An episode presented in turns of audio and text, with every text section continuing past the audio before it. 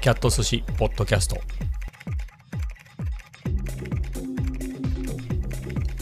第515回。今日は2023年5月15日月曜日です。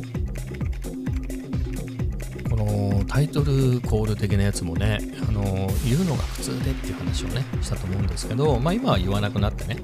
えー、逆にリズムが取りにくくなったみたいな話をしてたんですけどまあ 3, 日4日経ってまあ慣れたかなっていうところですね。でこのタイトルコールも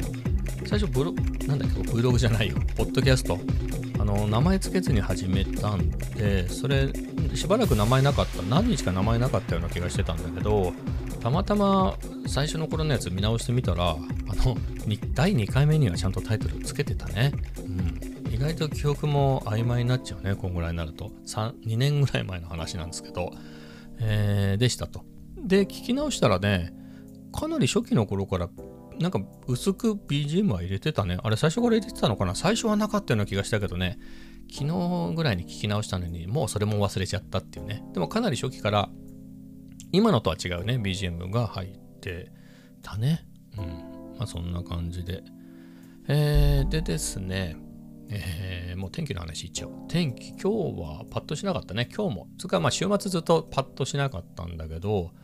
明日からはいい天気で、木曜日ぐらいまでは晴れで、でもそれ以降も曇りぐらいで、雨のマークはついてないね。で、びっくりしたのが、明日28度ぐらいでしょ？まあこれも、まあまあまあびっくりなんだけど、明後日30度超えで、その月、木曜日34度ってなってんね。34度はすごいですね。34度。ま、真夏だよね。まあ、最近の真夏、でも真夏でもやっぱり36ぐらいまででしょ？まあ、この2度の暑さは、まあ、差が大きいとはいえ、あ5月だからね、まだね。うん。ちょっとびっくりですね。ちょっと怖いな。エアコンとかこう効かなかったら大変だから、エアコンとかちょっと動くのか試そうかな。でも動かなかったとしても、すぐには治んないよね。つうか治らないと思うんだよ。これ結構、ビッグカメラで一番安いやつ買ったから、買い直しみたいなね。壊れるなら今壊れててくんないと、ね、その夏になるとああいうのってなかなか工事も遅れたりするからね。買うなら今のうちかなと。まあ壊れないのが一番ですけどね。えー、壊れてないといいなと思いつつ。ま、電気代もなんか6月から高くなるみたいなことなんかニュースで見たんで小耳に挟んだんですけどちょっと困るね。最近エアコン使ってるの。単になんでさ、そのエアコン使いそうな時に値上げすんだよっていうね。なんか、この3月からこの5月ぐらいまでってエアコン使わないから、なんていうんですか、光熱費的に下がると思うんだよね。そういう時にさ、上がってなかったら、ちょっと負担感が、ね、6月エアコン使おうかなって頃に余計に高く感じるじゃんね。もう本当に。なんとかしてって思うんですけれど。ったお金持ちからもっと増税してね、もう9割ぐらい持ってってもいいから、うん、もう本当にそういうところから、取れるところからね、取れるところが僕からみたいなことになって、取れないだろうと思うんだけど、取れるんだね。本当にむしり取られちゃうんだけれど、はい。まあ、暑いなっていう。でも考えてみたらね、今6月って言ったけど、もう5月も折り返しでしょ ?6 月かっていう。これぼやぼや、これちょっとのんびり、ポッドキャスト、ちょっといまいちだななんつって、撮り直してる間に6月になっちゃうね。これは本当にあっという間に。だ6月っていうことはさ、今年も半分過ぎたってことじゃない。はぁって感じですね。早だから次の半年は、もうさ、やばいでしょ。次の半年さ、もう、紅白に誰が出るとかちょ、ちょっと気が早いね。それはちょっと気が早すぎるけど、でもそういうことでしょなんかどんどん寒いのがね、どんどん日が伸びたとか、あったかくなってきたみたいなところからそれも気が早いよね。だまだこれから夏だからね。あんまりそんな、えー、先のこと言い過ぎてもしょうがないんでやめよう、えー、で次の話題でいくとあのー、Vlog ね。YouTube 久々。最近ペースすごい落としてるんですけど2週間は開かなかったかな。えっ、ー、とこれ何本目だっけ？201本目か、をアップしましたね。201本つってるけど、あの、スペイン語の Vlog もあるんでね、え、それが20本はあるかな。そんぐらいあんのかな。最近全然やってないけど、更新しようと思いつつね、あれもやってないんだけど、もあるんでね、結構動画作ってるんですけど、はい。まあ、日本語で言うと201本目をね、えー、作ってアップしました。まあ、今回は、ちょっといつもと、いつもっていうか最近やってないからいつもっていう感じでもないんですけど、あの、久々 ZV-10 だけで撮ったね、動画部分は、まあ、ゴールデンウィークの5月4日かな、久しぶりに写真メインで行ってみようかなと思って、あの、休日の銀座に行ってみたんですよ。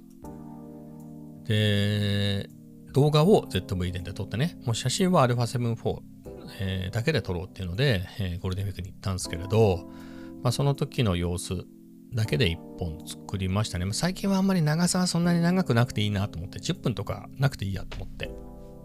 まあ結構詰めたんだけど、結果7分公演ぐらいにはなったのかな。あ、7分22秒ですね。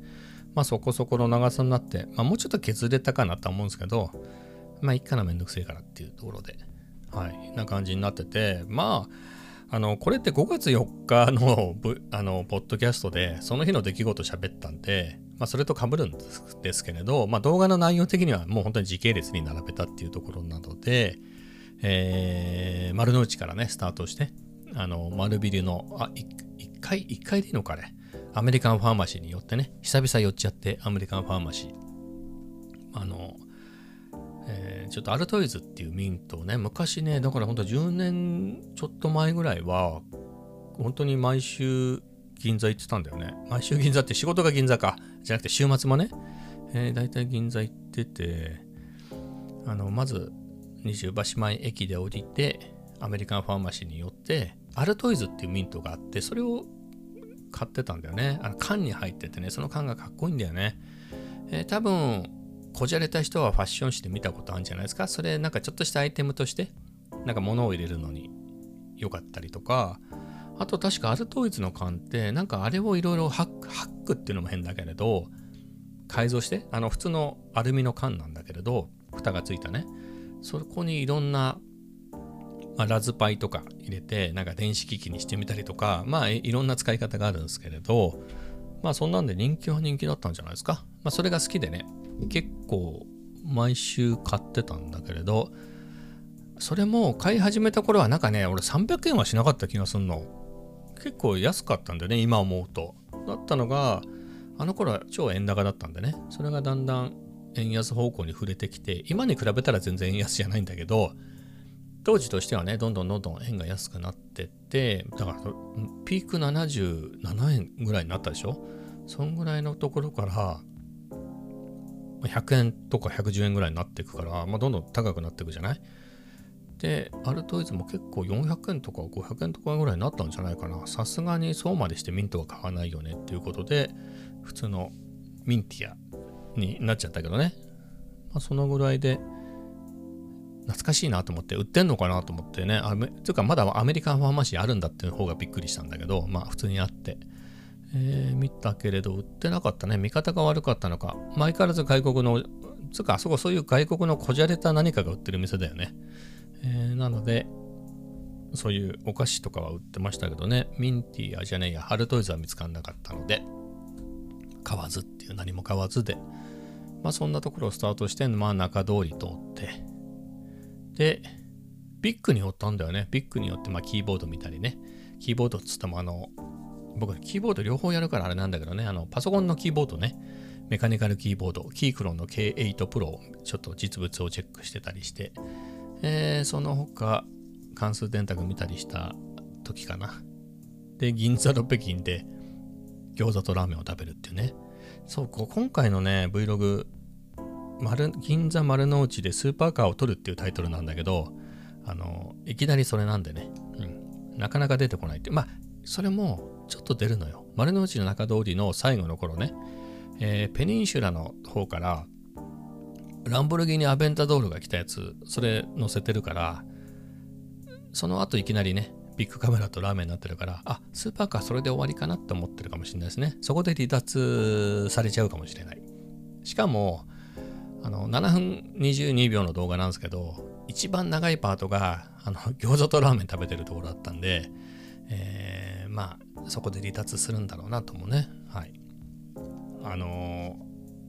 食べ物とかコーヒーのシーンって、まあワンまあ、基本的に僕何でもワンカット3秒を基準にしてるんで、えー、そんぐらいしか使わないんだけど、なんかラーメン長く乗せようかなと思って。今回ね、結構長いんで何分かラーメン食べてんだよね、俺が。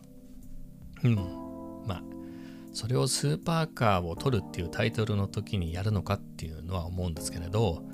まあ、あげちゃったからね。まあ、あげちゃったものは、まあ、引っ込められなくはないけど、まあ、めんどくさいし、まあ、いいかなっていうことで。うん。だってさ、あの、みんないくらランボルギーニ・アベンタドールとか、フェラーリ488とか、あとマクラーレンとかも取りましたけど、そういうの見てもね、手が届かないでしょ。あの、北京、北京の餃子とラーメンは手に届くよ。仮に、仮にあなたが日本のどこか、日本じゃなくてもアメリカに住んでたとしても、ランボルギーニアベンタドールを買うのに比べたら、飛行機代入れても銀座の北京の方が安いでしょ。北京でラーメン食う方がね、30万ぐらいあれば、これじゃないの？アメリカから。もうちょっとすんのあれ今。ね、来てホテルに泊まって。だ50万あれば行けるでしょ。アメリカから来て、1週間ぐらい日本にいてね、あの、銀座の北京で、餃子とラーメン食べたって、アベンタドールはだってあれなね、50万ドルぐらい、もうちょっと安いか。でも、40万ドルぐらいはすんじゃないの？今、まあ円、円安っつうのは僕らだけで、アメリカの人には関係ないかもしれないけれど、ね、あ、お安く感じるかもね。でも、買えるほどは安くなんないでしょ？アベンタドールもね。しかも、それ新車、2013年ぐらいに、12年か13年ぐらいにアベンタドールが日本に来た時に、発売開始された頃が4000万だから、だいぶ円安になっちゃったからね。あの当時の価格でもやっぱり5000万ぐらいになっちゃうんじゃないの？今、わかんないけど。しかも、アベンタドールって、アベンタドール S とか、アベンタドールなんとかってモデルチェンジしてるから、僕が撮ったあのアベンタドールは、新車では売ってないから、ね、ああいうのってさ、まあそれはそうなんだけど、普通の日本の中古車はどんどん安くなるじゃん。まあ日本に限らず普通の車は。あのスーパーカーってあの、もうつく、ね、モデルチェンジした後作んないから、新しくは増えないから、どんどん高くなったりするんだよね。えなので、めっちゃ高いんじゃないの？知らんけど。はい。まあそんな感じで、え、そういうの撮りましたよっていうね、ラーメン食べましたっていう話ですよ。まあその後、まあうだうだと銀座の、えー、通ってね、結構取ったよ。フェラーリ488、フェラーリディノ、マクラーレン、あとランボルギーニガヤルド、ランボルギーニウラカン。まあその辺ですかね。あとね、あの、アルファロメオだなんつって動画で言ってるやつね、あのよくよく調べたら、日産のブルーバードでした。昔のね、410ブルーバードっていう、有名なのが510ね、タッツン510ってやつなんですけど、その1個前の410ってやつですか。410ブルーバードでさすがに渋すぎだろうっていう感じでね。いや、めちゃかっこよかったですけど、まあそれぐらいですかね。えー、なので、まあ久しぶりさ楽しかったですけど、やっぱりここもあんまり手を入れすぎない方がね、えー、楽しめるかなと思うね。あんまりこの、でも結構テロップ入れたね、めんどくさかったけど、うん、ちょっと入れすぎだったかな。はい。まあそこそこ入れてね、えー、楽しめるようになったんで、まあ良かったかなと。まあ、次はいつになるかね。次も取ってはあるのよ。次は取ってあるんだけれど、うん、まあいつあげようね。2週間後。2週間後ぐらいにまた次のやつあげようかなと。季節が変わっちゃうんだよね。これ、丸の内の中通りのスーパーカーはさ、まあ非日常じゃない、ある意味。まあゴールデンウィークの出来事なんで。でも普段の暮らしで言うと、の季節があっという間に変わっちゃってんだよね。最近ペースが遅いから、前は週2週に3本ぐらい上げてたから、2週 ,2 週間で3本ぐらい上げてたから、あの、割と季節をキャッチアップできてたんだけど、タンポポが生えてきたとかね、うん、そういうのでキャッチアップできてたんだけど、もうタンポポが何つくしが生えてきてみたいなショット使わずにお蔵入りみたいな感じになっててね、うん、なってますから。ぼやぼやしてると、タイムリーにねタイムリーに使っていかないといけないなと思うんですけどまあいいですよ。ペースは変えずにね、えー、ちょっと落としたままでやっていこうかなと思ってます。はいまあそんなところで、えー、で次の話ですがあの思うんですけど、まあ、最近よくメルカリ見てるのね。実はメルカリは見てるけど買ったこと一度もないの。ちなみにヤフオクもやったことがないっていうね。めんどくさいでしょあれ。買って騙されるのも嫌だし。なんか売ってさなんかそれ配送するとかましてやなんかここがちょっと欠けてるとか言われるのもめんどくせえなと思って、うん、だったら捨てちゃうかあげちゃうかしようみたいな感じでやったことないですけどメルカリ見るのは好きでね結構チェックしてるんですけどもう日課。もう買いやしないんだけど見るっていうのね、まあ、何を見てるかで言うとまあ古いものだね。ヴィンテージっていうほどでもないけれど、えー、いろいろ見てるんですけどまあなんだろう、まあ、ゲームボーイとかね、えー、あとはウォークマンウォークマンはそんなに見ないかな。えっ、ー、とあとはなんだろう。昔レトロコンピューターね。80年代の。ああいうの見たりとか。結構その辺は見るのね、まあ、新しめのやつは新品で買えばいいじゃんみたいなところがあるんで、えー、そういうのを見てるんですけど。デザインが良いよね。今見ると。今見ると良くて。だそれこそゲームボーイなんかも初代のゲーム、まあ初代に限らず、まあゲームボーイでしょ？ポケット？ゲームボーイカラー？みんなデザインがね、まあ基本同じデザインって言えばデザインだけど、あんなね、子供向けのやつ、もっとコテコテしてても良さそうだけれど、まあ、結構すっきりとしたデザインでね、かっこいいよね、ああいうのね。あとは、まあ、ウォークマンなんかもね、まあ、ウォークマンも時期によってあれだけど、あの初代とかすごいあのカクカクしてかっこいいですよね。ね、あの、本当の初期のウォークマン。あれ、今の価格で言うと7万、8万ぐらいしたらしいですよ。当時は多分2万ぐらいなんだけど、あの貨幣価値が違うんで、えー、随分高かったみたいだけど、あれなかっこいいよね。うん、ああいうのとか。あと、まあ、楽器は、まあ、どれも、あの、なんだろう。出せってやつ以外、ダサいやつ以外かっこいいのは当たり前ないけど、なんだろう。あの、ベーシックね、ベーシックなんつうの？定番のやつはかっこいいよね。まあ、レスポールとか、ストラトキャスターとかテレキャスター。まあ、あとは変形ギターでも、エクスプローラーとかでもかっこいいもんね。あと、ファイヤーバードとか、ギブソンのね。この間何見たんだっけ？ジョニー・ウィンターか。ジョニー・ウィンターがね、ファイヤーバード、トレードマーク？なのかね。あれかっこよかったね。昔で言うと僕、エクスどっちかっていうとあの辺で言うと、まあ、フライング V が一番好きで、変形ギターで言うとね、ギブソンの。えー、なんだけれど、まあ、エクスプローラーもかっこいいなっていうのは思ってたけど、ファイヤーバードもいいね。あれかっこいいね。うん。はい。まあ、みたいなの思いましたけど、まあ、そういうのも含めて、まあ、ああいう、まあ、それこそだって60年代、50年代後半ぐらいからある形だから、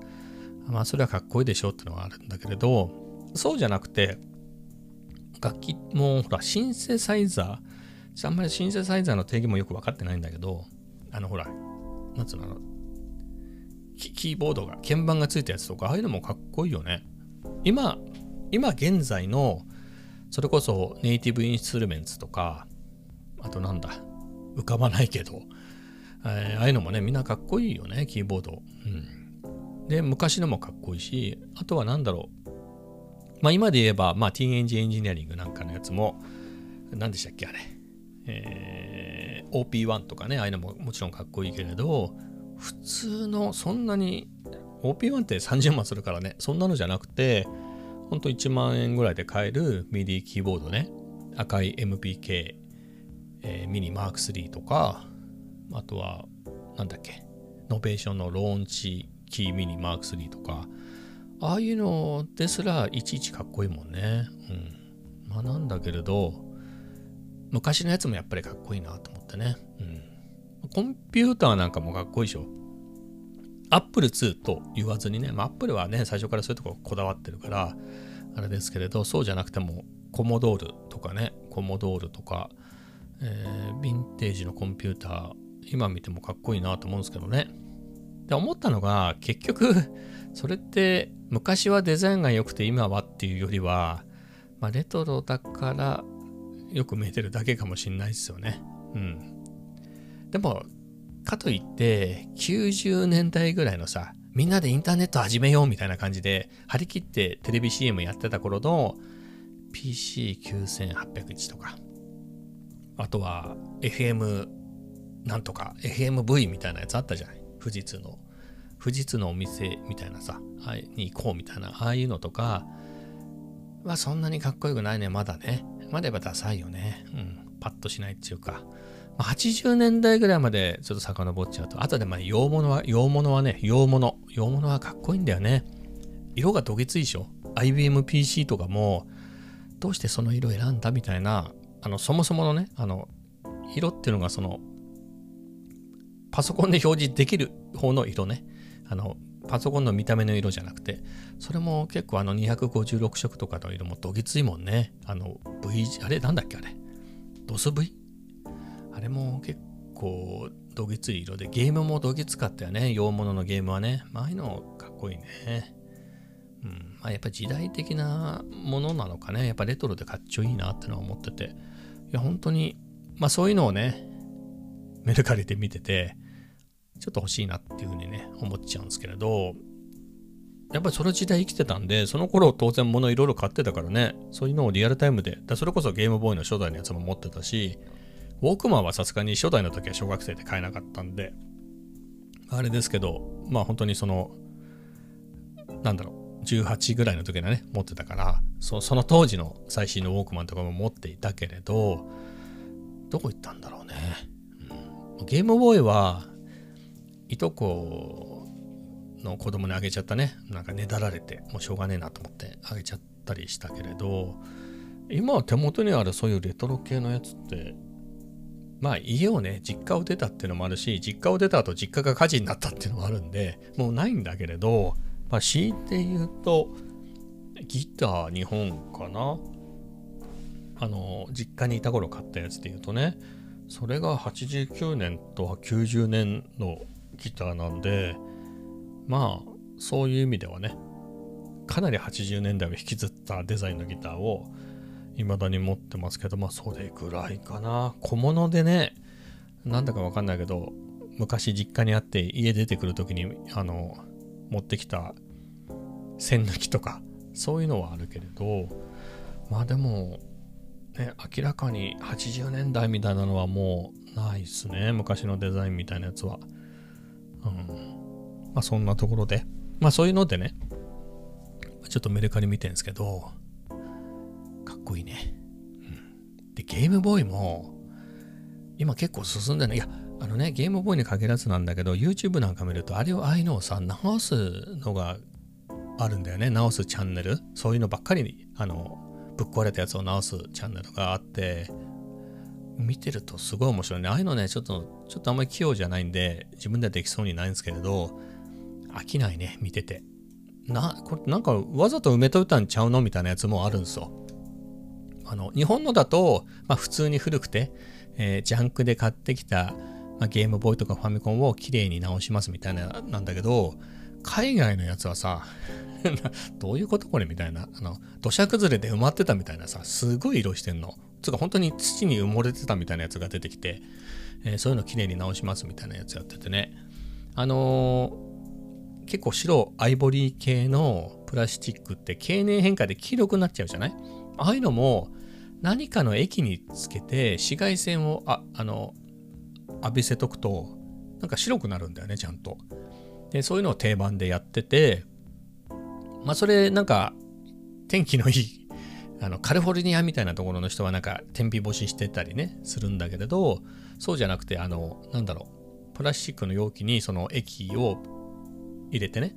で専用でその紫外線のライトをつけといてそれでずっと開けといて5日ぐらいずっと開けつけっぱなしにしといてみたいなそんで漂白するみたいなのをやってたりとかその定番であったりあの面白いね。あのコンデンサーっていうのがダメになっちゃうのね。コンデンサーが。だそれコンデンサーを交換したりとかあって。でもゲームボーイなんか俺すごいなと思うのがまあ偽物偽物っつったらあれだけど互換品の部品がすごいいっぱいあるのね。ゲームボーイって確かにそうだったなと思うのが今の iPhone とかと違ってあの液晶のカバーがプラスチックなんだよね。あのガラスじゃなくて。だから結構傷だらけになってたりするの。そこら辺も新しいパーツがあって、あと、まあ、そもそも筐体？あの、側も新品で、多分社外品だけど同じデザインのやつが売ってて、だから液晶のパネルも最新のやつがあってね、まあ、カラーだったり、バックライトがついてたりとか、あと、ボタン、ボタンとかダメになっちゃうじゃない？ああいうのも新品であって。だそれで結構本当の大元の基板が大丈夫だったら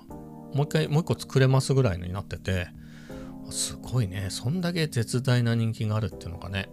いや面白いなと思ってねそういうのを見ててまた欲しまってしまうんですけれど、まあ、買ったところでゲームやんないからね。でうちにほらやらないけど持ってるスイッチがあったんでちょっと久々スイッチやってみようかなと思って持ってきてね。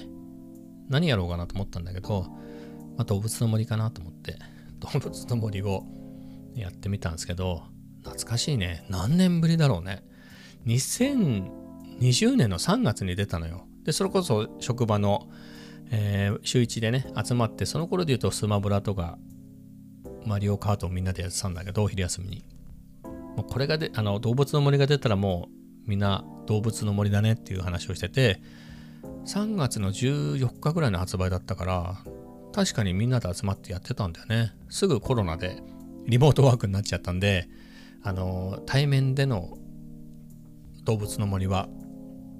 2回ぐらいしかやってないんですけれどまあそんな感じでね。夏い。夏いね。そんな頃を思い出したね。だから自分のあの動物の森の村の様子とかもその頃のまんまだからなんかあの頃みんなみんなで集まってゲームやってた子たち半分ぐらいもう会社辞めちゃったなとかね。懐かしいなこいつみたいな。はい。そんなことをね思いましたでまあそれで満足しちゃったねもう任天堂スイッチでねちょっと今ねスイッチちょっと手元に取り出したらガタンってなっちゃったけどうんまあスイッチもまあやらないよね結局はゲームボーイもやらないんだよね。まあ、やろうと思って買うわけじゃないけどね。見た目が可愛いから欲しいっつうだけでね。うん、まあ、あったらあったで邪魔くさいんだね。でも結構メルカリで見てても、ゲームボーイ、今見てんのがね、ゲームボーイポケットの黄色いやつね。4000円なのね。液晶の状態もまあまあ良さそうよ。まあ、そもそもゲームやらないからどうでもいいんだけど、やらないとは言ってもどうせならそこそこ綺麗なコンディションがいいじゃない？ってなるとね、あれなんですけれど、ちょっとね、欲しい気もするけど、まあ、駆動用だけどやらないからね、オブジェとしてはかっこいいよね。だから、あの、YouTube ね、動画とか撮るときの、例えば俯瞰撮影でね、え、デスク撮るときに、ちょこっとそれ、見切れる感じで、ちょっと見切れてる感じで入ってたらかっこいいよね。レトロなやつ入ってると。うん。まあそういうアイテムとしてなら、ジャンクで2000円ぐらいのやつでいいのかもしれないけれど、2000円と4000円でしょ ?4000 円で動くんだったら、ちょっと動くやつの方がいいかな。で、ゲームね、もしやるとしたら、これもややこしいんだけど、あの、セーブデータみたいなのをカセットに保存するんだよね、あの頃のゲームって。で、そこにバックアップの電池が入ってて、まあ、それが大体切れてるらしくて。で、それをちゃんと新品の電池に変えてありますみたいなやつもあるんだけれど、まあ、それもいずれ切れるじゃないって考えると、切れても特に困らないやつがいいね。テトリスとか、えー、オセロとか、まあ、そういう将棋とかね、うん、そういうのがいいかなと思うんですけどね。ちょっとね、ちょっとメルカリデビューしてみようかな。売るのはめんどくせえから、買うだけ。買う専門で、ちょっとメルカリデビューしてみようかなってずっと思ってるんですけど、うん、なかなか踏ん切れてないです。これ、一回こういうの買っちゃったらさ、だってほら、そうは言ってもカメラとかもう何十万もするじゃない。に比べたら安いもんでしょ、これ。なんかすげえガラクタが増えそうな気がして怖いです。はい。まあそんな感じでね。でも、今年もね、もう5月も後半なんで、ちょっとメルカリデビューしてもいいかなってのは思ってんで、何でデビューしようね。ゲームボーイもありかなと思うの。4000円だったらありでしょ。これさっき4000円でオセロぐらいつけろって感じだけどね。うん、ちょっと動く状態で試したいんですけど、まあ、ね、ゲームボーイ。まあ、あとは何だろうね。チェックしてるんだって言うと、関数電とか、あ200円安くなってる。あの、昔のさ、LED っていうか、の、電光管ってわかります？わかんないよね。あの、液晶とかと違って光る感じのやつなの。そのレトロなやつが、カシオの FX19 っていう、なんかね、世界で初めて分数計算機能がついた関数電卓らしいんだけど、ちょっとそれがかっこいいなと思うんですけど。あ、悩むね。ゲームボーイと関数電卓ってどうなんだろう。ゲームボーイの方がかっこいい気がするね。まあ、とか、あとね、僕がリアルで初めて買ったパソコンが NEC の PC6001 ってやつなんだけど、これのね、コンデンサーとかダメになったやつとか、あとはアルミのネジが出てしまってるんだけど、それもスチールのネジにね、より丈夫なやつに変えて、コンデンサーも綺麗に変えたやつがね、1万円ぐらいで出てたやつが、